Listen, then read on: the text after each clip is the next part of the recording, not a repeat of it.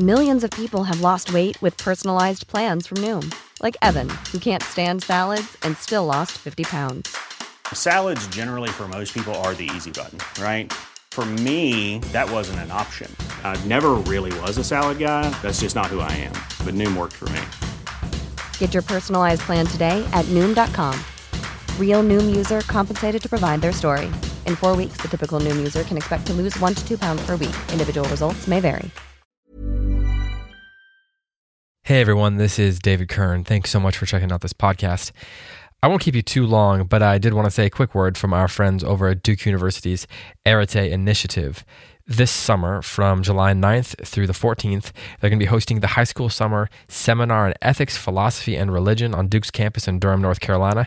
This seminar is going to prepare high school students with a roadmap for approaching those same subjects in college. Using texts from literature, philosophy, and theology, the seminar will examine such topics as the meaning of virtue, the substance of human nature, the question of human flourishing, the metaphysics of reality, and the nature of truth. Students will also discuss the ideas of natural law, the relationship between philosophy and theology, and the relationship between science and religion. The seminar will be co taught by several Duke University instructors and professors. It's open to current high school students entering their junior or senior years. There's no fee associated with applying or attending. Let me repeat that. There is no fee at all for applying or attending. And those admitted will be housed in the Duke dormitories and provided with meal cards. So, again, that's no fee of any kind associated with applying or attending, and it includes lodging and meal cards. Pretty good deal, I think. Students interested in applying should email John Rose at john.rose at duke.edu. That's J O H N dot rose, R O S E, at duke.edu. Applications will be considered on a rolling basis until April 26th, 2018. And again, that's john.rose at duke.edu. And with that, enjoy your show.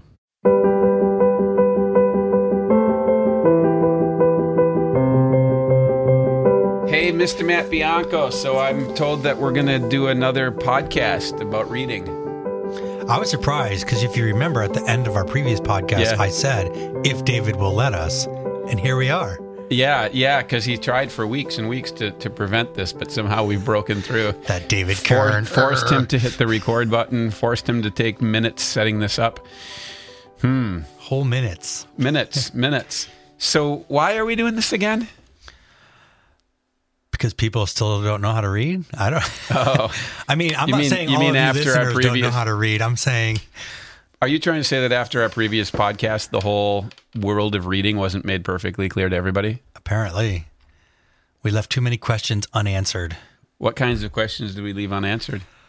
Well, you said something crazy like we should talk about how to read like a human being. What an idiotic thing to that say.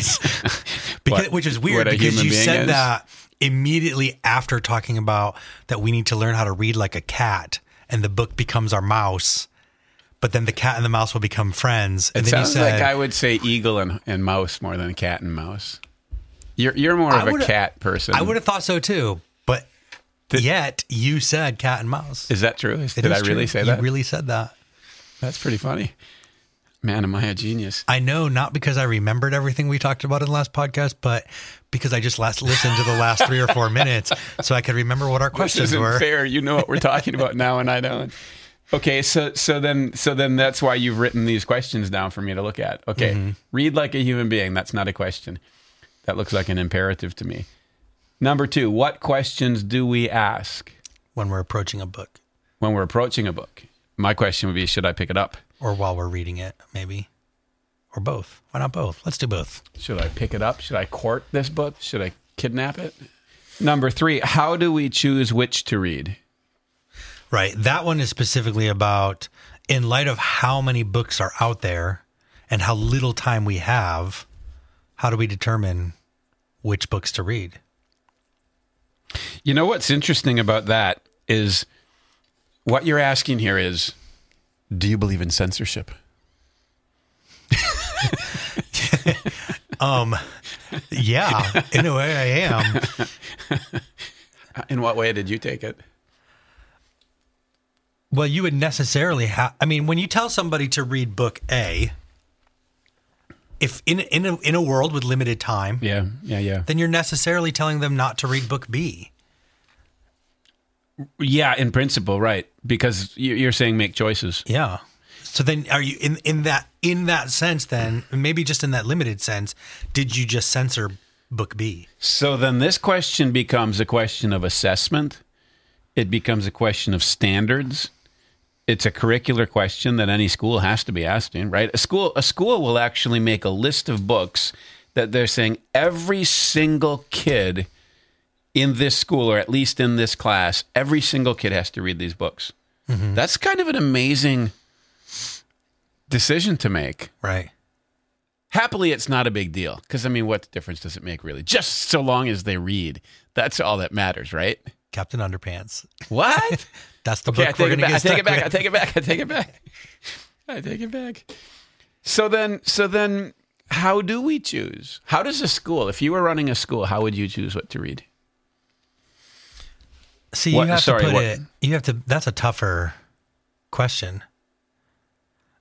Like I, I would rather answer the question from the perspective of if I'm talking to my friend, Uh huh. how what books would I I suggest know. to I'm trying to make it hard. And you're making it harder. I'm being like Plato, right? I, you you can either have this perfectly organized soul that nobody can see and talk about that, or you can have this fever city that needs hmm. to be healed, and we'll talk about that. But the city is bigger, and it's got a fever, so it's easier to think about, right? So let's talk about the school where the fever has taken, and and now they have to decide what books. Well, really, what I'm saying is, what books should every kid read? Because that's what the school is saying. yeah. Well, well, what is the purpose of the school? Hmm, to educate kids. Okay, what is the purpose of educating kids? Ah, trying to play that game with me, are you? Um, you brought up Plato. The purpose of educating kids is to cultivate wisdom and virtue. Eh, maybe, maybe a way to get that a little earthier would be to say one of the purposes then is to enable them to fulfill their duties as human beings, as citizens, as family members, as community members. As, How as- do we teach them to do that? Um, how do we teach them to fulfill their duties? Well, I suppose first we have to identify the duties and then figure out what does it require to fulfill the duties. Is there are there duties that are universal to all students? Yeah, the human duties. What are the human duties? Ah, okay. Wait, I know what human duty is. I've had kids. I've changed diapers. Don't go there. There's there's there's polite people listening to this, Matt. So so human People listen to this. Yeah, I'm afraid so. you have to behave. So, so human, the, the, the human duties, the human duties would be the ones that are, you, you know, all of us have these obligations, and I would say, I would say we all have an obligation to God, to man, and to the cosmos. All, all of all of that contained in our duty to God, because He He created us to be stewards of the creation. He commands us to to love our neighbor, and He commands us to love Him above all. So, so our ultimate duty then is to love God with all our heart, soul, and mind, and to love man, to love our neighbor as ourselves, and to and to care for and tend this creation that He's put us in. Don't we have three different kinds of neighbors? Um, red, yellow, black, white. We have four kinds of neighbors. um, Don't we have three different kinds of relationships with our neighbors? Hostile, friendly, and what would be the third? No, because we have to love all of them. So Oh, there can't be hostile. okay, There can only be friendly. okay. What are they? Well, in in one setting, your my relationship to you is that I'm an employee Okay, of yours. okay, In another setting, my relationship to you is that we are friends, okay. peers in some sense. And in another setting, I am your superior. What? Well, Unimaginable. I know. I know. Um, I'm not For your employer, example- by the way, just your boss. for example, when I'm doing something on behalf of CiRCE as a whole, yeah. you're my boss. Okay. When we're working on a project within the Lost Tools of Writing Oh, curriculum, I have to obey you, don't I? I'm the boss. okay. And then when we're outside of work, Then I'm the boss, Then- just by nature. then we're friends. oh, okay. when we're at coffee hour after church, right? We're we're friends. Okay. And uh and so how I love you as my boss is probably different than how I love you as my friend, and how I love you as my friend is probably different than how I love you when I'm your boss. Well, in every case, as long as you do what I want, everything's fine. Well, ultimately, because your role as boss is bigger and can can sometimes override my role as boss, right? Because my division or my depart my the curriculum area is is contained within the the institute. Are you going to succeed in bringing this back to reading? I'm getting curious.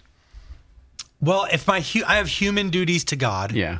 I have human duties to the cosmos, Yeah. I have human duties to my neighbor. Okay. But I think we could separate the neighbor duties out in these three areas, right? I have human duties to my neighbors that are superior to me. Oh, human okay. duties to my neighbors who are equal to me. And by superior, you don't mean in quality, you just mean in rank Yes, right. to, to whom you report. To whom I report. Okay. And then I have human duties to those who are inferior to me, for lack of a That's better really term. interesting because because what strikes me as you say that is then we can assume that in every single occasion God is superior to us, above us, Mm-hmm. and that the, the cosmos is beneath us in terms of rank. We're the boss. Mm-hmm. But with people, it's different. With people, With people, it's different. Right? That's why we have a harder time getting along. With, well, we have a hard time getting along with God because we don't like anybody being above us. But we have a hard time Right, with right. people because we're we're wiggly. It actually requires negotiation. yeah. Huh. This is really interesting. Still don't know what it's got to do with reading though. Well, so then I have to pick uh, if I'm picking books that help me Oh, fulfill my okay, duties, okay. then I need books that help me to fulfill my duties to God, my books that help me fulfill my duties to the creation, and then my my I need books that help me to fulfill my duties to the three the three kinds of people I have to relate to that I have to love. What about yourself? Do you uh, would you you also have to relate to yourself or you have your, your duty to mankind includes your duty to yourself to your own well-being. Mm-hmm. Your your wife depends on you being healthy, for example. Your wife depends on you cultivating your intellect to the to the degree it can be cultivated. Your wife depends on your emotional balance, things like that. yeah, So is that included? that would I think so. Okay. But what would not be included? What kinds of duties are less than human duties or narrower than human duties? I'm not sure what that means. I'm not sure what that question means. Well, because because we started out by asking what are the duties that are universal to all students, and you said human duties. Yeah. Yeah. Okay. But is there another kind of duty that is narrower Oh, that it would apply I to see. some students and not to yes, others? Yes. Okay. So so so yeah, it would come under those categories. What I meant was, for example, we're Americans. Mm-hmm. Okay, so we have a duty. We have a duty of citizenship as Americans, and I think that when I, if I'm deciding what my children are reading, or what my school students are, are reading, I have to take into consideration these children are Americans, and if they don't know the American Constitution and the American story, good and bad, then they can't fulfill their duties as Americans. So in my particular school, what another duty that would be universal to my students would be the fact that they're they have duties as American Yes. citizens, Yes. or as American in, inhabitants in the American Yes. realm. An accurate an accurate self-knowledge of what it means to be an American, of the American story. which might not be universal to another Correct. school, but in this. Well, my wife is Canadian. Okay, she grew up learning bits about America because you know America has the biggest broadcasting networks in the world, so we make sure everybody hears us scream. But but in Canada, she learned Canadian history, which is you know pretty boring. But she she learned. what have they ever done? Well, uh, the funny thing about that is I, I've I've been study, reading a lot about the Great War lately, and the role that Canada played in the Great War is so outsized for such a small people. Like I think their citizenship was 12 million. oh, I thought you meant stature.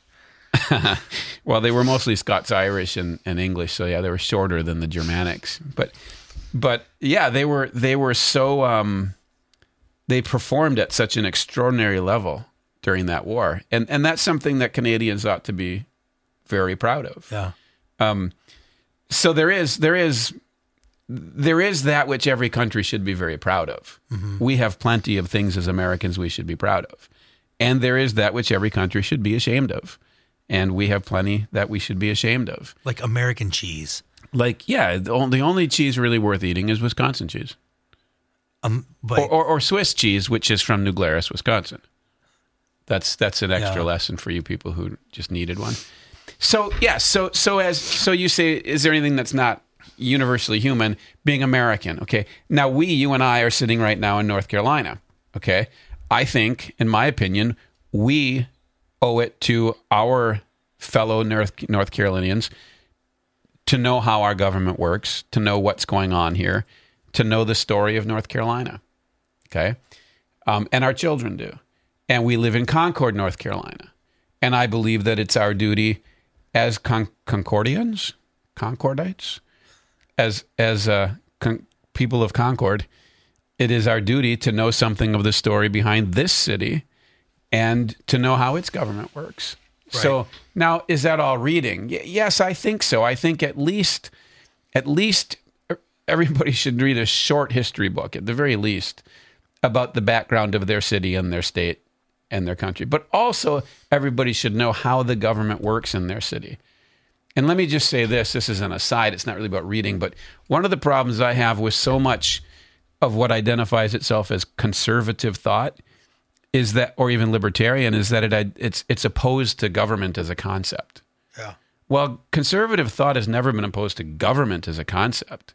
It's been opposed to massive government from a distance. And here's the problem Mo- modern conservatives are so opposed to the idea of government that they don't get involved in local government.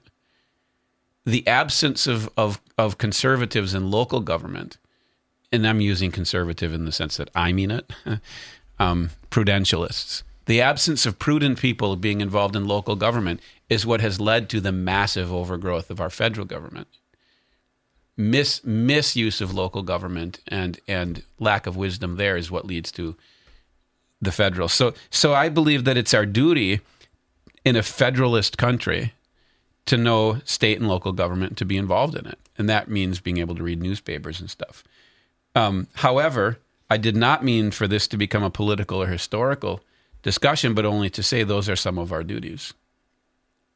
It's also we should also we're from North Carolina. We should know some of the great writers from North Carolina. Thomas Wolfe, for example. Yeah. Um, who else is from North Carolina? It's a great writer. Thomas Wolfe's the only one I know. No, that lady from Nashville, Jan Karon. Who? Jan Karon. Never heard of her. She's not she's not considered an immortal, but she's she was really popular in the '90s and knots. Did you know that Babe Ruth hit his very first home run in North Carolina? See, that's what I mean. That's the kind of stuff everybody needs to know If about their North local Carolina, state. Yeah. Well, when I first moved to North Carolina, the, one of the first things I did was buy a book. I can't remember, I can't remember the exact title, but it was something like 10 things about North Carolina history everybody needs to know. Huh. Or every North Carolinian needs to know. I, I bet I don't know them. And okay, now, that now was in it. Now, if we focus on our duties in the social realm, this discussion becomes really political. But if we draw back a little bit and talk about our duties to God and man, you know, as humans or the cosmos, then it broadens out a little bit. And I would, too broad. pardon? Too broad. I don't think so because see the great thing about literature is that it's even more particular than history, right? You, you take the story of of um, of um, Scout Finch, Atticus Finch, and Scout in To Kill a Mockingbird. Okay, not a true story, although based on a real you know cultural reality. Even more particular than any history book will ever give you. I mean, how many history books tell you about a rabid dog that gets shot by a, a local lawyer because it's coming at the kids, right? And then they discover that's not that's not history. Okay, it's even more particular than history, but it's so particular that it's universal, and and that's the that's where literature is is so enormously powerful, is that it in giving in giving a, um, a fictional narrative about a particular person, a very particular person in a very particular context, because we live in a cosmos that's analogical and everything is like everything else, that degree of particularity both moves our hearts and makes it easier to see how that story connects to my story. Yeah, yeah, yeah. The, yes, the the the problem I think what, what what I meant by it being too broad is that if you if you're looking at the the the the more specific, the the narrower duties, like being an American, then I get okay. Yes, I need to read the Constitution, Declaration of Independence, Magna Carta, whatever. But also, Um, but also not just the political documents, but the history, and I would add the myth. If you're British, you should know King Arthur. Yes, and we should know, um, you know, the I shall John not tell a Henry lie. Mm-hmm. and yeah, the, Was- Paul the George Bunyan. Washington, Paul Bunyan, Abraham Lincoln stories. Like we should know those those kind of uh, what we call American tall tales, right? Um, Mm-hmm. Instead of myths, but It's our mythology. but it's our mythology. So yeah, we should we should we should read those kinds of things. I should know the words to the song "Oh Susanna" and stuff like that. Um, but when you go into the realm of the more universal duties, duties to God, man, and creation or cosmos, then what book doesn't teach me about those things? Well, that's great. That's good. That's really good. Thank you. Pretty well any book is opining on them. And that's where you've brought up the question of standards. Okay. And and it relates to the history and political too. But the question now is not um, are there books about it, but which one should we read? And that's I think that's the crucial point here is we should we should be reading the good ones. Yeah, yeah, yeah. But hold on. So I'm okay. Even if we limited it to the good ones, even if we limited it to the great ones, there's still more books than I have time to read in a lifetime. So what? There's more water than you have time to drink too. yeah, but the question There's is, more how do I frozen I? custard than you have time to eat. Thank God, because I come from an ice cream family. um, the uh, but not frozen yogurt family. No, There- There's more Nobody steak. eats frozen yogurt on There's purpose. more steak than you will ever have time to eat. The Is that good or but the- bad? But the, opening question is: In a world where there are more books than I have time to read, how do I pick which ones to read? Right. And is the answer you don't pick? You just whichever one you have in front of you, whichever one you can get your that's, hands on. That's good. So what I would suggest is is that when we look at our duties and we've identified the ones that are really obviously necessary, like the Constitution and the Declaration of Independence and the Magna Carta and King Arthur. Okay, w- once those are identified, then if a book is great and another book is great, well, who cares then? I mean, uh, now if we're if we're talking about a school situation where we have to choose, I would say let the teacher decide for for for his or her classroom. Um, some people would say just pick the one you love the most. I don't I don't believe that because my loves are too uninformed. But I would say the ones that are most revered by the masters of the craft, the ones that are um, highly honored, the ones that that seem to promise the most. But if I'm choosing between two great books and I choose the wrong one, oh well. It's like choosing again the food metaphor. If I have to choose between between a very fine um, ribeye and a very fine steak tartare and a very fine uh, lobster, and I choose the wrong one. So what? Unless I'm allergic to it, who cares? Okay, so that's that's fine. If I'm It's very fine. if I'm approaching that scenario on my own Mm-hmm. and I come across these three books or these three foods or whatever, Mm-hmm. they're all beautiful, they're all great, they're all amazing, and I pick one, it doesn't matter. Mm-hmm. Right? I'm still enjoying some in fact, Unless you're allergic. in some sense, you know, it's like God is God is um, you know, in, in Genesis when it says let's go down and see what they're doing. Mm-hmm. It's like that, right? I'm going to go down. I want to go down and see what is Matt going to choose. Mm-hmm. And then there's some joy that he takes as a father, right, in seeing what his child and he's done. not doing it to see if you make a mistake. He's doing it to see what it Absolutely. reveals about you. Absolutely. It's the joy of fatherhood. But sometimes it doesn't look like that. It looks more like this. My mother comes to me and says, I've made you this steak tartare. My wife comes to me and says, I've prepared you this lobster. And my mother in law comes to me and says, What was the third dish? I don't remember, but it doesn't matter. You've mentioned the mother-in-law. I, I brought you this, right? now, you, you don't have to think about that. now when I choose, I'm doing more than just choosing a great book. You're choosing the person who wrote it or get, who's giving it to you. Yeah. So so what happens when this friend comes to me and says, You have to read book A. Yeah. And this other friend comes to me and says, You have to read book B. you decide which friendship matters to you. And there, to, okay, so see, to me, that's the crux of the question. really? Yes, because the books are all great. Not necessarily equally so Yeah, of course. with for every person, but the books are all great. So then I choose based on relationships. based on relationships, based on the community that Why I'm in. not? Based so if I'm a close reader, Yeah. God forbid. if I'm a close reader, then I'm going to read those books that I'm in community Yep. of the people I'm in community Absolutely. with, who are the other close readers, David, Angelina, Tim, and and all those listeners. And why not? right? And why not? That would be a perfect way to choose my next book. If I'm in a book club in my local community or Mm-hmm. You my read what the library, book- my church, whatever, then I read those to me to me that that's that yeah I, that that to me is fine if if the community is choosing good books then who cares what the books are let's talk about them because they all are the book is like the the glass and the wine in it is the ideas right? It's the ideas that you want embodied. So i don't to me that's okay fine just read whatever the community says. Now if if we're talking about as a community leader what books do i choose? That's a harder question. Right. Which so uh, to me, because of that, Mm-hmm. I have I have found it very difficult lately to tell people you have to read this book. yeah you shouldn't tell people unless it's homer in the bible you shouldn't say you have to read this I, I actually agree with that. That and Maybe Virgil. As Westerners, if you want to be an educated Westerner, the assumption here is that we're talking about people who want to get educated. yeah, If you want to be an educated Westerner, which is to say, be aware of your own heritage and where why the world is like it is and why books are written like they are, right. seems to me you have to read Homer, Virgil, and the Bible. I agree. And Shakespeare. But unless unless I'm going to remain in community with that person and be there to And discuss the book with them, I'm just kidding. I'm just adding for fun now. Although Spenser, yes. Can we do like a poly, po, poly, polygraph? poly, polyphonic polyphon- podcast. You do one talk and I do a one, and we see if it comes in harmony. we just both talk at the same time. I don't know how, how Musicians that. enjoyable Why that, will can't we be do that? because we're not jazz artists. Yeah, but we we our thoughts are just so musical. Are they?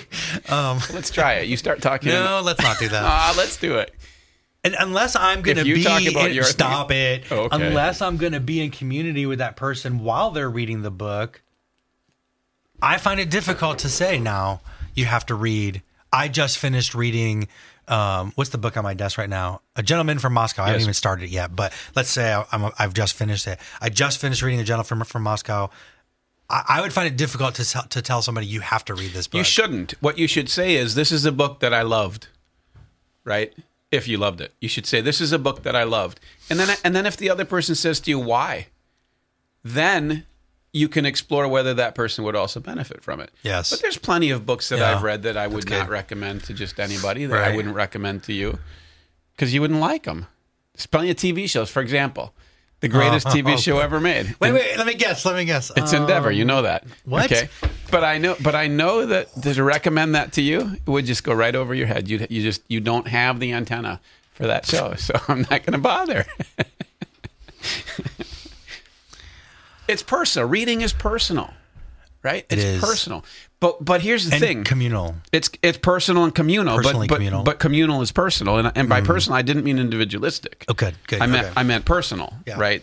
In other words, it binds us with other persons. Absolutely. And so and so when you choose a book, it it, it shouldn't be an act of tyranny. There there are books schools have to decide, I guess, what what books they're going to make the, the, the kids read. And generally speaking, you should in a school you should choose the books that have had an enormous impact, especially not just an, a vague impact on society, but okay, let's say I am a painter who wants to become a great painter, and I'm studying painting. All right, as a painter, I don't want to look at mediocre paintings and then imitate them, except maybe if there's some specific element.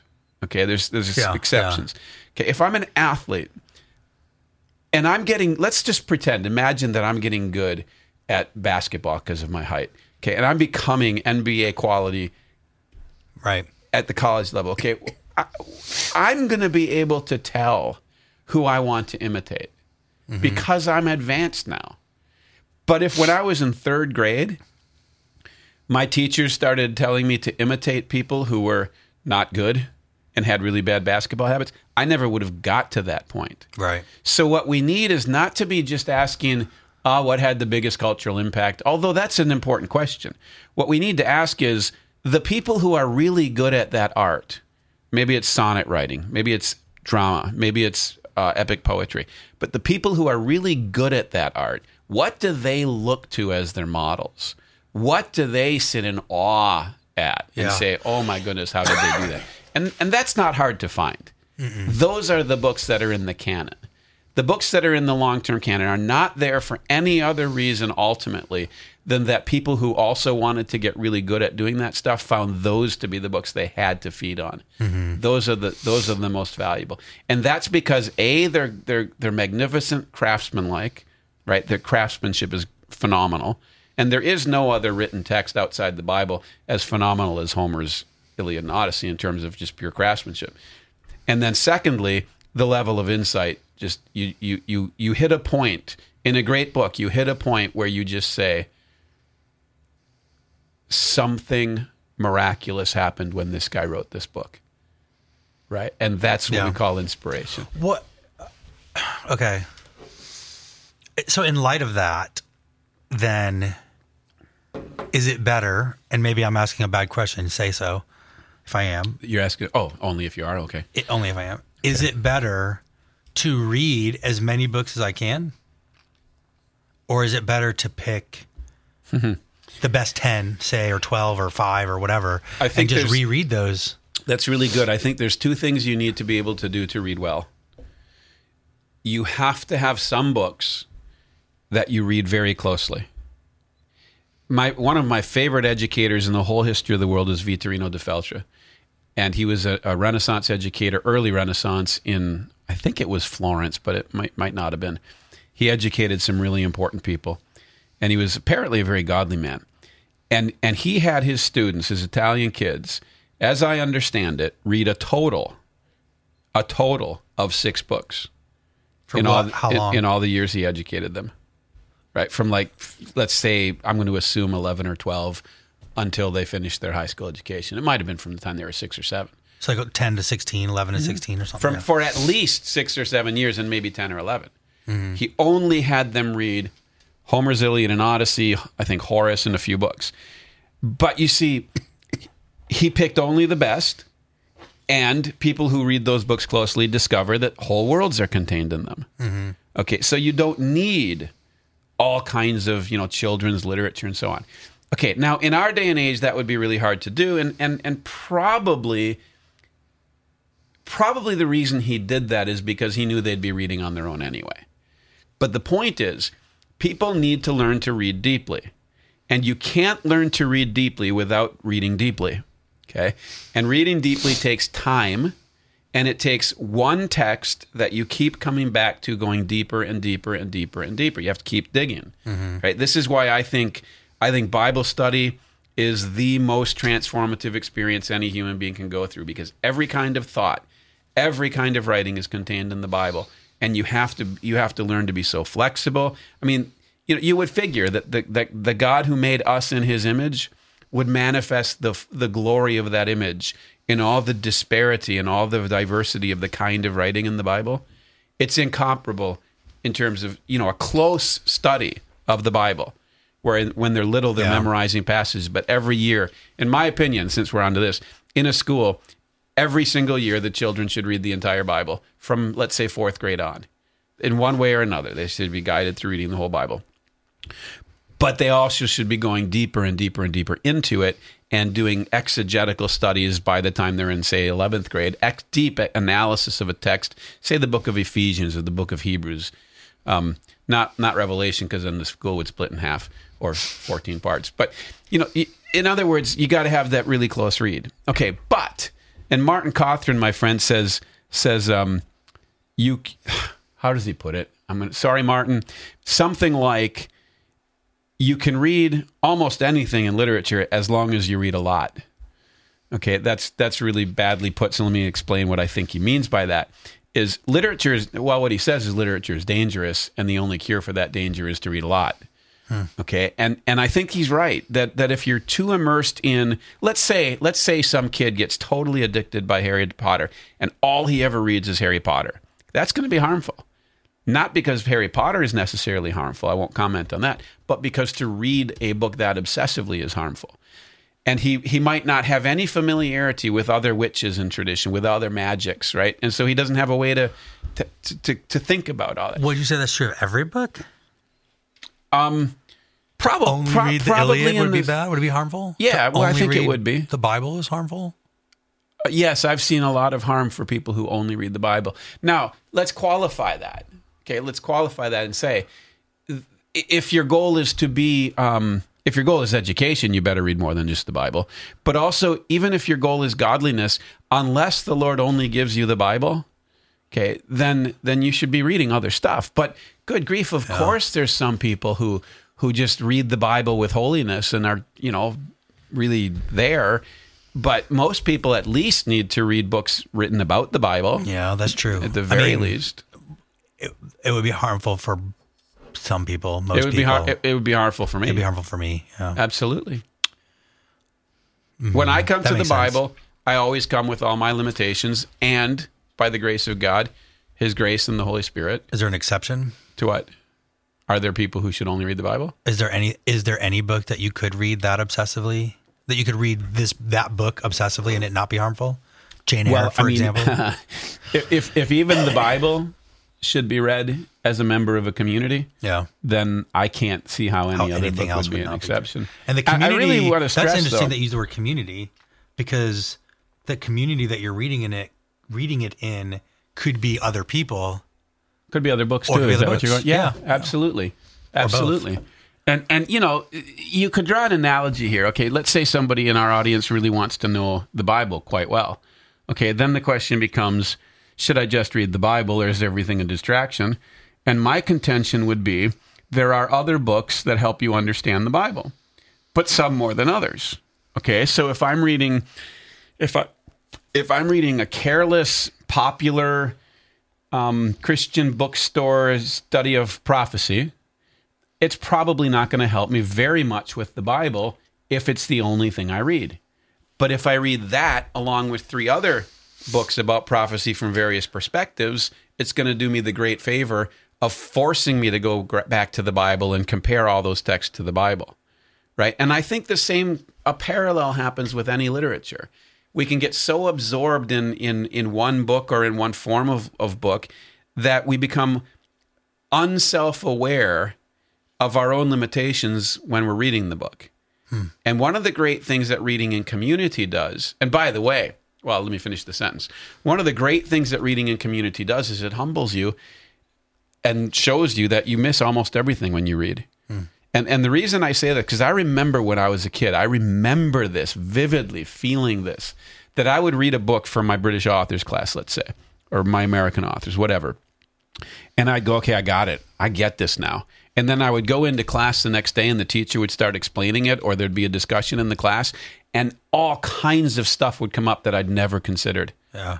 And I thought at first, I thought, I don't know how to read. It took me it took me a while to get comfortable with the fact that you can be a good reader and miss Yeah. almost everything there, just like you can be a really good swimmer, but you're only going in one lane. Yeah, Right. right, right. That's a- another aspect that I found in the um, reading in community because I've done a couple of thing, couple of events now where we've where we've read books out loud as a group in a group. Ah, yeah. So like I've gone out, to West Callahan's, um, uh-huh. you know, Summer Hill, Summer Hall, and uh, and then you're sitting around and we're reading whatever church father it was that year um, out, out loud in a group. And then I've done this at a couple other times at some friends' homes with other books. And what I've noticed, NCSI. and, and yeah, that's right, SCSI with the at the Summer Institute Yeah. with um, the Iliad, Odyssey, and the Aeneid, not in one year, Right, but right, right. three different years. A week on Um, and then this year it's Hamlet, right? So the uh, when you're when you're reading the book out loud like that in a group, I've noticed that I ask different questions of it by by virtue of the the people who are there with me. That if I'm reading it alone, I'm asking one set of questions, But if I'm reading it out loud with you, I begin wondering, oh, I wonder what Andrew thinks of this. this yeah, line, you know, yeah, yeah, sure, yeah, and also even it's. I think it's worth mentioning. Reading it aloud is a different experience than reading it quietly. So, so I think one of the things we have to do with our reading is not force questions. Like one, we, we've got the the uh, number two is what questions do we ask, and one of the things that I, I like that we haven't addressed that question yet, because one of the things that you should do when you're reading is just read, look at the page and let the words come into your Yeah. mind and just read. Yeah. Now, when you do that, the author is provoking questions, at least in your subconscious. So I'm not opposed to questions. But I think sometimes what we do is we make it an analytical activity in the sense of the murdering to dissect analysis, Yeah. right? Where we we put the book on the table and we murder it and we start slicing it up. And no, I want to I want to play with my books first. I want I want to have a living puppy in front of me. I want to I want to come at it from different angles. And and that's my point here is that when we read, we should come at our text from different angles, different senses. Okay? Yeah. We should we should sometimes we should one of the things I'm I'm reading right now the book Laurus, which is the Russian novel. You have to read that book. I love it. I, I like it a lot. I'm on my second read, and when I'm doing this second time through, is is I'm every night at bedtime I read a chapter, and that's three to four, maybe occasionally five or six pages a chapter. And what I'm doing is kind of a Charlotte Mason thing, where I, I read the chapter, and then I turn off the light, I lie down, and I recite it back to myself. Oh, nice. and and it is nice because because one it puts me to sleep. But but second of all it, it slows my mind down right? But but then secondly i'm feeling and remembering and visualizing in a way i usually don't. Oh, because brilliant. see i was a terrible reader as a kid. I, I got good grades in school when i did my work but i was a terrible reader without knowing it because i tried to read everything as fast as i could for some mm-hmm. reason i got this value in my head that you should read as fast as Yeah, possible I did the same thing. what happened to me because I don't have a good visual imagination. What happened to me is is I would read a whole book and never see anything in it. I could read J- Tolkien's trilogy Yeah. and not actually see in a way of it. You know, people will describe for me the characters moving around, leaping off the page. I mean, I would I'd get a sense or a feel. Certainly, I'd get a vague, shadowy imagery when I look back on it. But this way of reading it is making me see things a lot hmm. more, and I'm trying to. I'm trying. Yeah, to yeah. see the the looks on the faces, like you know, and I'm gonna try it. and what I'm saying is, is we should read all different ways. Sometimes it's fine to read fast if you're just culling information, or your goal is to beat your neighbor. You know, all the kind of false vices, vicious reading. But a virtuous read is going to be a, a read that's attentive and listening. And so that attentive reading means that your your senses are involved. You know, use your use your sense of touch, use your sense of of of smell if you can. Use your use your visual, your mind's eye for sure. Um, but but use your voice. Use your ear because you're bringing in voice and you know that's two things then. And you know then everybody says i'm a visual learner whatever you know. Well so what? Do the other stuff too. I i am i would be Do the other stuff, especially. yeah agreed. Because i would be described as a visual or audio learner Yeah. I would be, a, I guess, an audio learner primarily if they did that, if I ever cared. But to me, that just means, okay, then I really need to work on this other stuff. And there are ways to improve mm-hmm. that. That's where questions come in, by the way. There are ways to improve that. So now, so my point here is to, to is to make it, to make reading have multiple approaches to the book. And if you have time, well, if you're reading so fast that you can't ever immerse yourself in a book, stop reading so much. That's what I would say to that. A- what- you should always have at least one book that you're reading very closely. And you can read along with that, you can read a whole hundred other books very quickly if you want to. Introduce yourself to every friend at the party, but get to know one of them. Yeah. Yeah. That's good. I like I like to um I like to I, I think a lot of people do this, but I like to keep a pencil nearby Hmm. and make margin notes as I'm going through on, on the books that I'm reading more closely, you mm-hmm. know. Mm-hmm. And like to um you know you know in your Bible you got the the column there, reference column that tells you like, oh, this verse is alluding back to yeah. this Yeah, yeah. this Old Testament passage or whatever. Cross Like, references? Is that yeah, like a cross reference index. I like to make that in my books. Oh, It's yeah. like my Iliad is and my Odyssey are filled with references to scenes before and after, Uh huh. um, scenes in the other book, you know, the opposite book. Uh-huh. Sometimes references to scripture. Um, where the where the Odyssey is referring to Scripture? or it says something that sounds a heck of a lot like scripture. Yeah, yeah, yeah. I, I said heck of a right as I was about to talk about the Bible. Oh, Yeah, I remember reading in Plato's Repo- uh, symposium. In um, I was in college at the time, and he used the phrase um, "the poor in heart," poor, poor in spirit. Now, it might have just been a 19th century translation, right. but I asked the professor, "So is this is what what Socrates is talking about here? The poor in spirit is that the same as Matthew five? And without any, you know, consideration or thought, he, he just threw. He, he said no. Huh. So I always wondered about that because the answer was so fast. It was almost like he was afraid it was. right, right. Well, like in the Aeneid, when when it says to, that um, that Aeneas cannot carry the household gods to the new Mm. Troy because his hands have been bloodied by war. And you can't help but think of David being told you can't build the temple Yeah. because your hands have been bloodied by war. That's why Solomon has to build it. nice. And it's like, it's like, wait, is that intentional? Is that did Virgil know that he was so, that he sounded just like David? You know the the Or, or did God let it slip in by accident? right, right. or the or the tongue of fire over over um, Ascanius's head, Mm-hmm. and and then. And you know this is seventy years before Pentecost, Right. And he's describing Pentecost on Yeah. his son's head, on Aeneas's head or Yeah. son's head. Yeah. It's like, is that did And see, you're pointing now. Now you're pointing to number two, and we should probably wrap up with with this question. And, and I'll try not to do all the talking. Like I apologize for doing here, but you know me. But it says, what questions do we ask? Well, I want to replace that with with this way of putting it. What should we do when we're reading that helps us to see the kind of thing you're talking about? yeah. And that is i think that that okay god made us as his image okay? That means that there's a source and there's an echo. Uh-huh. and i think that we as echoes love echoes. As images we love images. That's why we love imagination right? We, Yeah. we have an imagination. We, we think of that as creative because we're images of a creator I think the most powerful way of reading is very simple, and that is simply listen for echoes.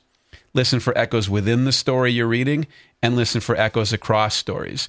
And I believe that one, I believe that that that um, I can't say proves by any means, but it illustrates or embodies the truth that we are the image of God and that Christ is the desire of nations.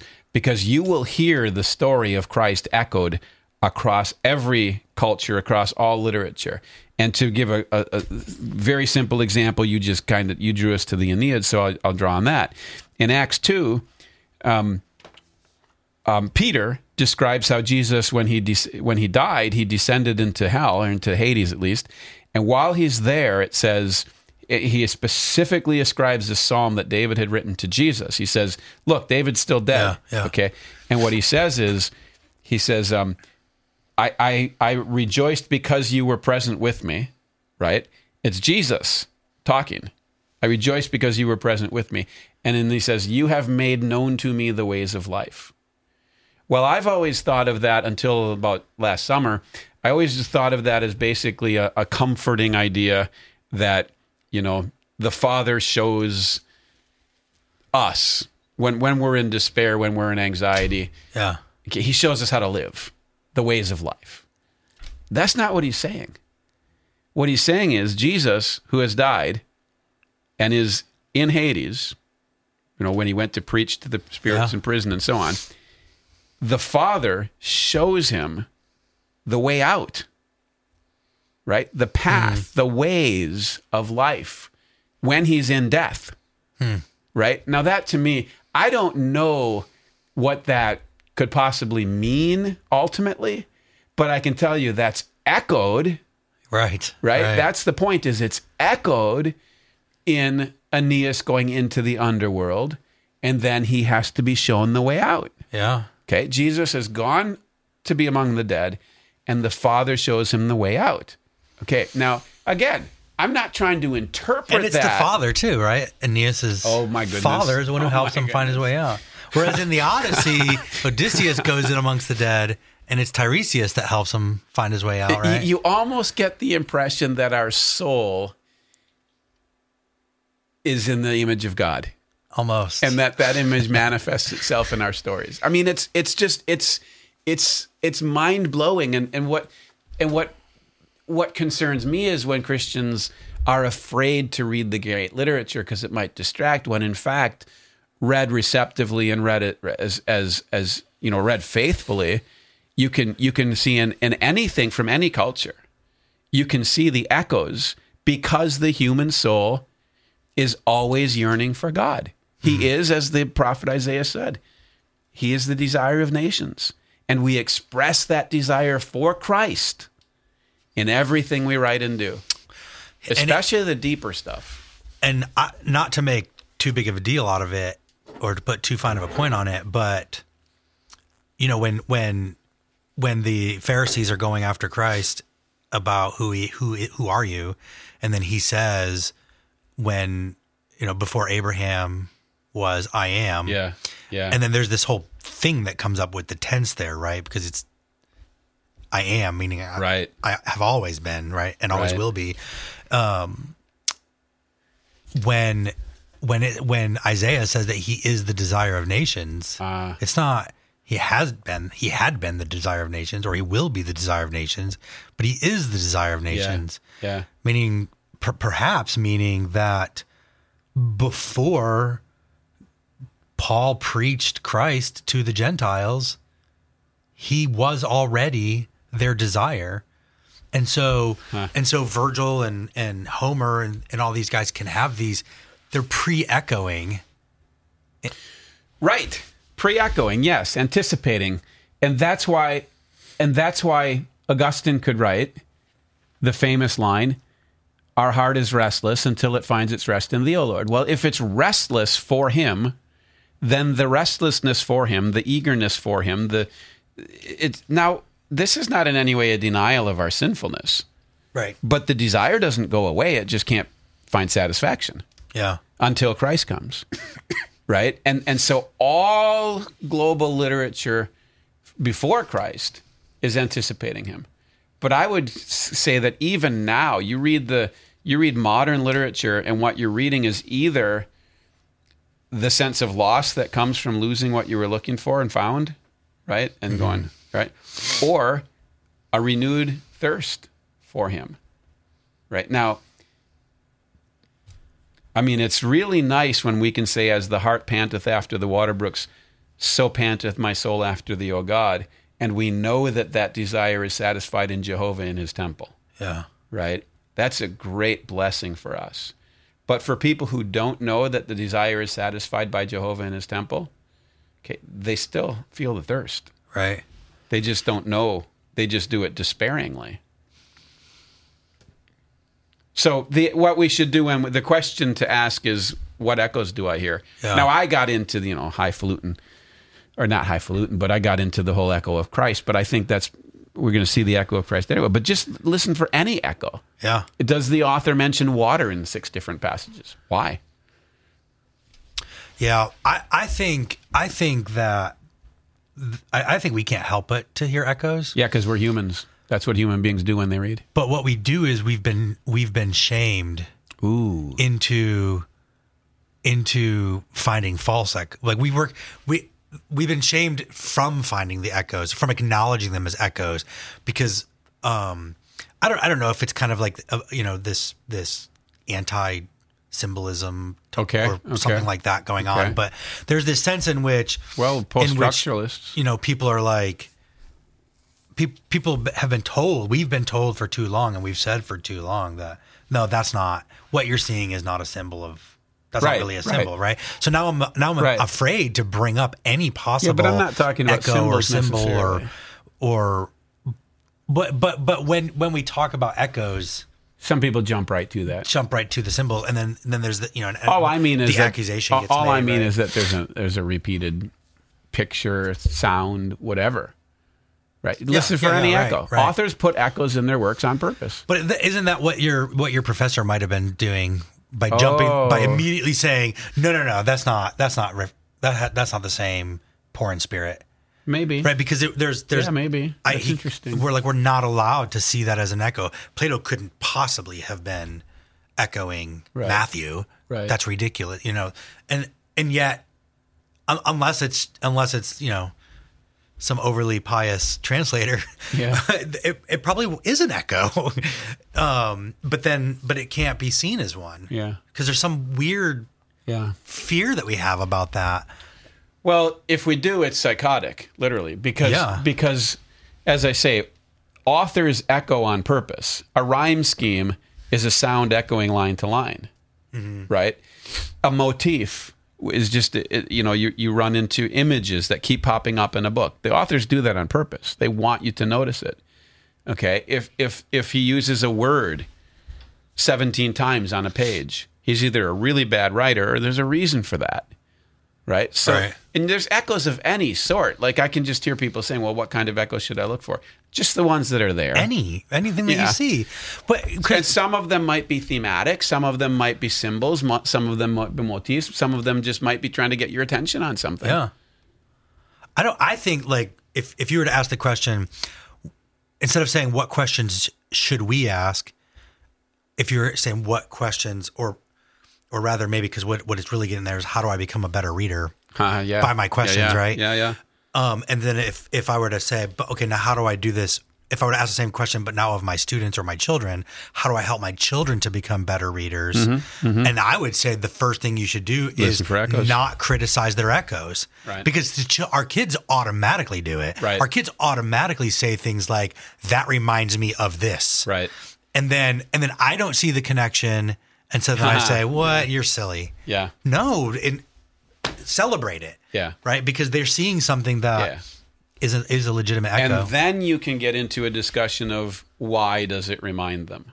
You know, Why Mm-hmm. do you think the author did that? Why do you think that happened in both places? And they might not have an answer, and that's okay. The good thing is It's they noticed an echo. yeah. If you notice echoes and over time learn to learn to figure out why they're there, you're a good reader. Mm-hmm. And and you might very well become a good writer because you'll know how to use echoes now. Right. And I can't emphasize enough that I'm using echoes in a very, very, very broad sense. Right. To the point of where somebody's probably going, Well, this is this is stupid. I wonder if we to which I respond, Yeah, I said it. I wonder if we if we if I just consider like the people that I think are the best readers, Hmm. like the most brilliant, you know, people who speak on literature or books. You mean Angelina. Of course. Yeah. What is it about her that makes her brilliant? She sees echoes. And that's what it right it- uh, it's almost always going to be that is the people that I find the most brilliant or that we as readers find the most brilliant are the ones who are pointing out echoes to us. That's right. And that means pay attention, right? And learn how to compare and so on. So that's where you could ask a question like, well, how does that compare with this? Or how is that like this? That can help you. Yeah. But what I what you remember the talk that Angelina gave a talk at our conference, at the CiRCE conference a few years ago about feminism. And as I recall, maybe I'm mixing my talks up. She she gave a talk about um, the gospel. I guess she gave it as a different talk about the gospel in literature.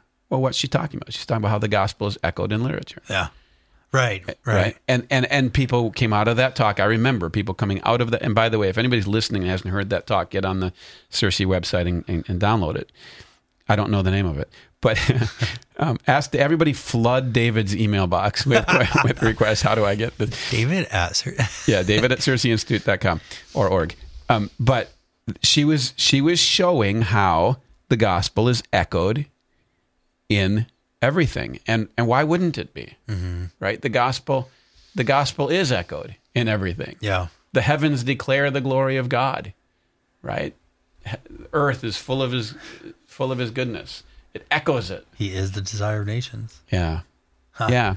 That's and i and, and and here's the just this is my last thought and then i'll let you close. But i think that this this is valuable for the christian uh, student because frankly we spend so much time making our students on edge about losing their faith that we communicate a lack of confidence to them whereas what we can easily do just by looking at reality is rejoice in the expansive greatness of our Lord and Christ, who owns, possesses, and rules over and governs and makes us a blessing of all things.